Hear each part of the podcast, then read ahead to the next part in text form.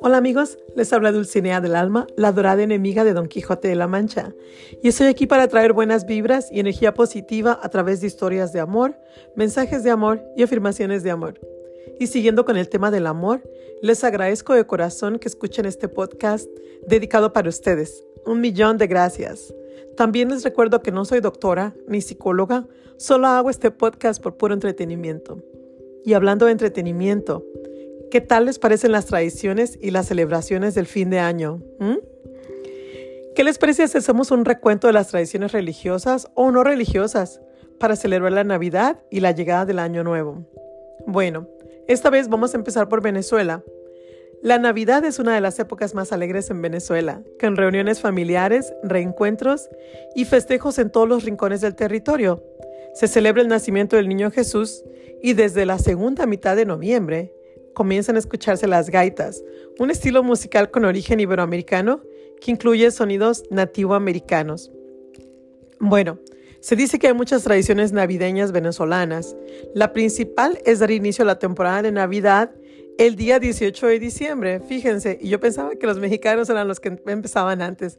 Pero bueno, la temporada navideña en Venezuela comienza el día 18 de noviembre que es la fecha en que se celebra el Día de la Virgen de Nuestra Señora del Rosario de Chiquinquirá. En Venezuela se mantienen costumbres católicas que son compartidas por otros países de la región, pues son celebraciones centradas en el nacimiento de Jesucristo. Algunas costumbres y tradiciones navideñas venezolanas. En Venezuela se espera la llegada del niñito Jesús y también de San Nicolás, que son ambas figuras encargadas de traer regalos a los más pequeños, no obstante, la lista de tradiciones navideñas venezolana es bastante extensa y resulta interesante conocer algunas de estas manifestaciones de cada país. Por ejemplo, hacen misas por todo el país. Siendo un país con tradición católica, las misas son un elemento importante durante la Navidad. Y del día 16 al día 23 de diciembre, quienes son católicos acuden a misa matutina y las iglesias de cada localidad tocan campanadas para despertar a los fieles. El mero día 24 de diciembre, las iglesias realizan una misa conocida como la Misa de Gallo. Esta misa es un derivado directo de las tradiciones navideñas españolas y no podía faltar la comida, ¿verdad? Entonces, en las celebraciones navideñas venezolanas, casi por todo el país, se come un platillo principal que se compone de ayacas, pan de jamón, ensalada de gallina y pernil, con torta negra o dulce de lechosa, que es la lechosa es la papaya de postre. Las ayacas son un tipo de tamal con una preparación un poquito más sofisticado que el resto de los tamales que, conocemos. La yaca es una masa de maíz mezclada con el achiote, no sé si le digan achiote donde ustedes son, achiote o anato, la semilla de anato. Entonces se llena con un guiso de carne, con, le pueden poner carne de vaca, carne de pollo o, carne de cerdo. Y lo envuelven en hojas de, plátano, pero el la hoja de plátano como que la tateman, ahumadas se le llaman, ¿verdad? Entonces además del guisado se le ponen aceitunas, uvas pasas, este, como ah, carnes así como salame, salchicha, y los ingredientes que varían según las diferentes regiones del país, ¿verdad? Ahora, la decoración navideña también es un factor importante en todas las tradiciones navideñas, no nomás en las venezolanas. Pero ya ustedes saben el nacimiento, que es como la representación de, de dónde nació el niño Jesús, y el arbolito de Navidad. So, entonces, muchos lugares le llaman el nacimiento o pesebre o belenes. Eh, Alguien me dijo que también les llaman belenes en Venezuela y en Argentina. ¿Ok? Entonces, pues como todos sabemos, es la representación de, de, la llegada de Jesucristo y que se convirtió en nuestro Salvador, ¿verdad? Entonces, es una religión, es una religión, eh, una celebración, perdón, basada en la, en la religión, pero de todas maneras no deja de ser una tradición muy bonita donde eh, todas las familias se reúnen y hay muestras de amor, muestras de cariño y lo más importante, esa buena vibra que nos trae el ambiente de cuando estamos todos celebrando en armonía. ¿Ok? Ahora vamos a pasar a Argentina. Ay, Argentina. Y Argentina es uno de los países con más influencia europea y a pesar de que está en la punta de nuestro continente americano, específicamente tienen eh, influencia de Italia y de España. Por eso los argentinos hablan así como cantadito. Mis amigos de Argentina que me escuchan en Argentina, los quiero mucho. bueno, me, he platicado con amigos de Argentina y dicen que normalmente en las reuniones en la Nochebuena, el día 24 de diciembre, para disfrutar de un delicioso asado argentino como platillo principal. Y, para la sobremesa, comen un panetone. Si, si no saben qué es un panetone, es un pan italiano que tiene fruta seca adentro y tiene también nueces. A la medianoche se realiza un brindis, generalmente con, con sidra. Sidra, los que conocen la sidra, es como una bebida fermentada de manzana o de uva también, o, champaña, si, si es lo que les apetece. Y luego se disfruta de fuegos artificiales. ¿Se imaginan? Fuegos artificiales en la Navidad. ¡Qué padre! Mientras que se colocan los regalos abajo del arbolito de Navidad. Eh, en Argentina me parece que sí es como más ah, un poquito comercial el hecho de que salen a comprar los regalos y, hacen la cena de Navidad y además echan fuegos artificiales, echan cohetes. No sé cómo le digan ustedes en, sus lugares de dónde son, pero echan cohetes o fuegos artificiales, ¿ok? Y ahora vamos a pasar a Brasil. Brasil. ¿Cómo se llama la Navidad en Brasil? ¿Cómo le dicen los brasileños a la Navidad? Le dicen Natal que es el nombre portugués de la festividad. Y el portugués es el idioma oficial eh, en, Brasil, obviamente el más hablado, aparte de lenguas autóctonas. Para decir feliz Navidad en Brasil, solamente decir feliz Natal y cualquier brasileño te entiende.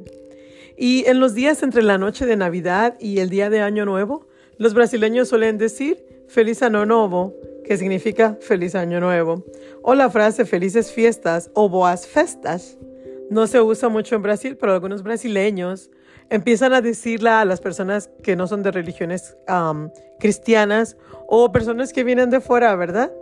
Entonces, maneras comunes de celebrar la Navidad en Brasil, que es una festividad muy llena de colorido, muy llena de luz, como en muchos otros lugares, porque las escuelas y la mayoría de las empresas cierran ese día. Eh, dependiendo de la ubicación del país en el hemisferio sur, significa que la Navidad tiene lugar en pleno verano. La mayoría de los brasileños tienen cuatro semanas de vacaciones pagadas. Ay, Dios mío, yo creo que me tengo que ir a trabajar a Brasil. Y muchos optan por tomarse su tiempo libre inmediatamente después de Navidad. ¡Wow! Cuatro semanas de vacaciones pagadas. ¿No habrá alguna compañía en Brasil que me quiera contratar? Eu parla portugués. Bueno, vamos a pasar a Colombia. En Colombia me dijeron, eh, mi amiga Andrea, dice que los alumbrados son una de las tradiciones navideñas más importantes para los colombianos, pues dan inicio a esta temporada tan especial. Ver las calles iluminadas, llenas de luces de colores, hacen de esta experiencia algo único y mágico. Hay lugares importantes como Bogotá, eh, Medellín, Que sorprenden cada año con sus iluminaciones y cada vez se hacen formas más bonitas y más intricadas con el ambiente navideño que reflejan. Eh, es una tradición, ¿verdad? Como en otros países, eh, es una tradición salir a ver las luces eh, en, la ciudad. Es una actividad perfecta para compartir con, la familia, con amigos, con los cuates, ya tú sabes. Entonces, como dijimos también, el nacimiento es una parte sin duda muy importante. En Colombia, como dice mi amiga Andrea, es una manera ah, muy, muy familiar. la manera en que se recrea el nacimiento del niñito Dios en cada uno de los hogares todos los miembros de la familia participan al momento de armarlo, sacando su creatividad, haciendo que el arbolito, haciendo que la casita. Y es una tradición muy bonita. Dentro de las tradiciones navideñas colombianas también se encuentra la conocida novena de aguinaldos. Esta parte hace que la celebración católica que se realiza durante la época de diciembre son exactamente nueve días antes del 24 de diciembre. Son como tipo las posadas en México, pero más adelante hablaremos de eso. Las familias se reúnen alrededor del pesebre o el árbol de Navidad para rezar y cantar los gozos. Después de cantar los gozos o los villancicos y con instrumentos como maracas y panderetas, es oportunidad para mostrar agradecimiento y prepararse para recibir la Navidad de la mejor manera posible. La novena de aguinaldos es una tradición navideña que todos los, que todos los colombianos, mis amigos colombianos, un saludo, recuerdan con cariño y recrean a incluso personas que viven en el exterior. Las tradicionales posadas se celebran con frecuencia y eso es algo muy bonito que hace que toda la gente ah, se sienta más cerca de, su país, ¿verdad?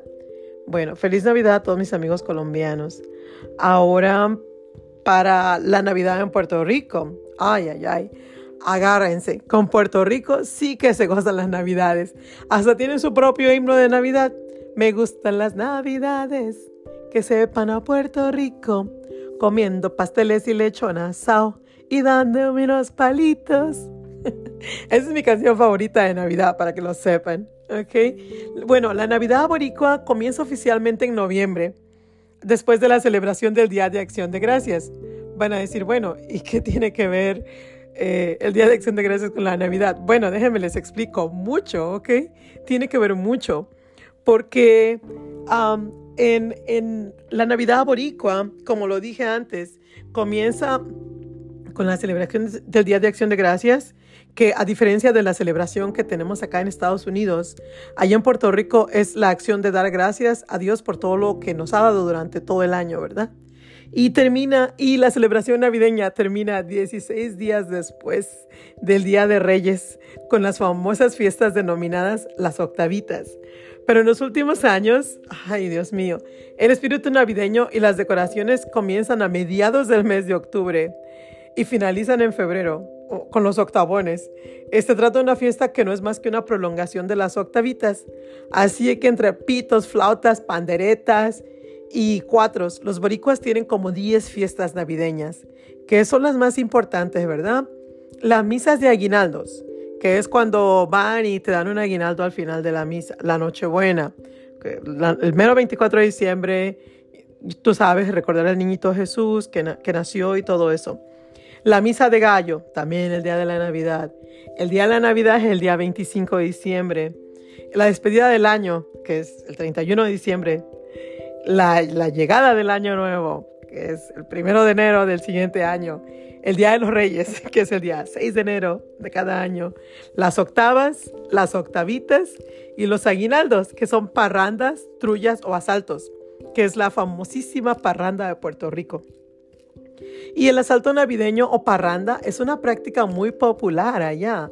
En esa práctica un grupo de amigos o familiares se lanzan a la calle equipados con los instrumentos musicales típicos de la Navidad en Puerto Rico. Llevan un cuatro, que es la guitarrita típica del país, maracas y guiro. ¿Quién no se avienta una canción con un güiro? Y se sueltan a cantar y bailar por las casas de los vecinos con versos alusivos para que les abran la puerta. les den de beber y les den de comer. Ábreme la puerta, ábreme la puerta, que estoy en la calle. Y dirá a la gente que esto es un desaire. El dueño de la casa asaltada abre la puerta e invita a los parranderos a entrar y luego se une al grupo para seguir asaltando otras casas.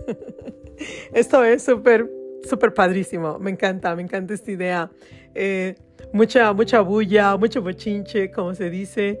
Y es maravilloso porque se siente el ambiente de armonía y de paz y estar todos eh, amándonos unos a otros. esto es maravilloso.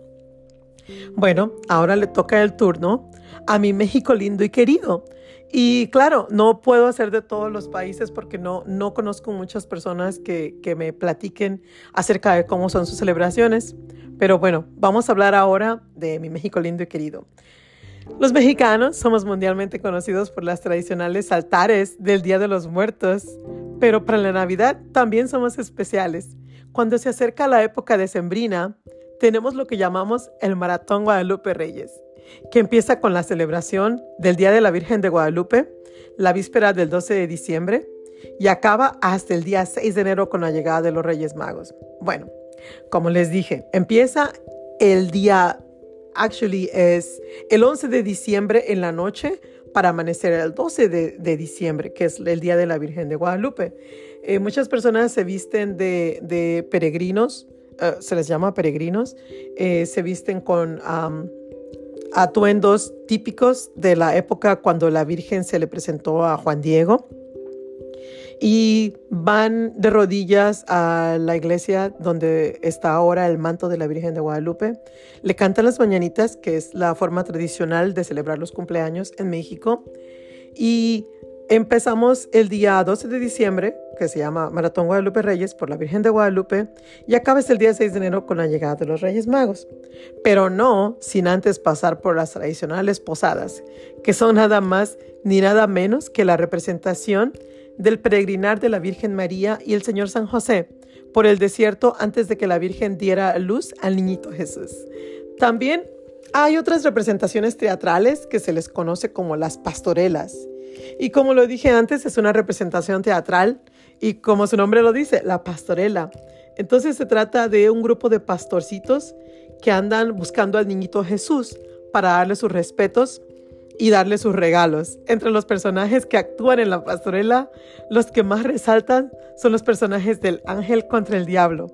Hay un diálogo muy particular que es um, muy conocido por toda la gente que, que ha visitado estas pastorelas, que ha mirado estas pastorelas el diablo siempre quiere hacer de las suyas para no dejar que los pastorcitos lleguen hasta donde está el niñito Jesús, pero no contaban con la astucia de un ángel que los lleva por buen camino hasta el portal de Belén, donde los pastorcitos le entregan los regalos al niñito Jesús y le cantan himnos de adoración hasta que el bebé se queda dormido. Es una linda tradición. Los hogares mexicanos se adornan con lucecitas de colores, bombillos de colores blanco, azul, rojo, verde, colores bien fuertes ah, que llaman la atención. Son unos bombillos especiales, no es algo que eh, se ve todos los días. Y estos bombillos adornan los hogares mexicanos, los ponen desde las entradas de sus casas, a veces en los patios también. Oh, no podemos olvidarnos de los tradicionales nacimientos, que es una réplica del lugar donde nació el niñito Jesús, como el pesebre, la vaca que le dio calor durante el nacimiento, la Virgen María, el Señor San José y los pastorcillos que fueron a llevarle regalos, ¿verdad?, al Salvador del mundo, como ya lo dije en la pastorela. Bueno, y en México, como en la mayoría de los países de América Latina, la Navidad se celebra el 24 de diciembre, en familia, en los hogares católicos, haciendo reflexión sobre el nacimiento del niño Dios durante la cena. Y en los hogares no católicos o no cristianos, las familias tienen su tradicional cena, algunos bailan y hasta se dan regalos como muestra de cariño. El día 25 de diciembre, que es el tradicional recalentado, Es el día después de la Navidad y es cuando te puedes ir con los amigos o vecinos, te reúnes con los cuates para contar qué pasó durante la noche de Navidad y, ¿por qué no?, compartir lo que sobró de la cena de Navidad. Hay tantas tradiciones y combinaciones culturales que tiene nuestra preciosa América Latina. Me encantan todas. Me fascina el ambiente de amor y solidaridad durante las fiestas de fin de año. Yo sé que me faltaron muchos países de América Latina, pero a ver, platícame, ¿cómo se celebran las fiestas de fin de año en tu país o en tu provincia? Cuéntame que me encantaría aprender de ti. Me gustaría saber cómo celebran la Navidad en Honduras, por ejemplo, Costa Rica, Ecuador, Bolivia. Me encantaría escuchar de mis amigos peruanos también. Repórtense con sus celebraciones de fin de año para poder compartir con el resto del mundo. Gracias una vez más por escuchar estos mensajes de amor y de positividad y hasta la próxima. Adiós.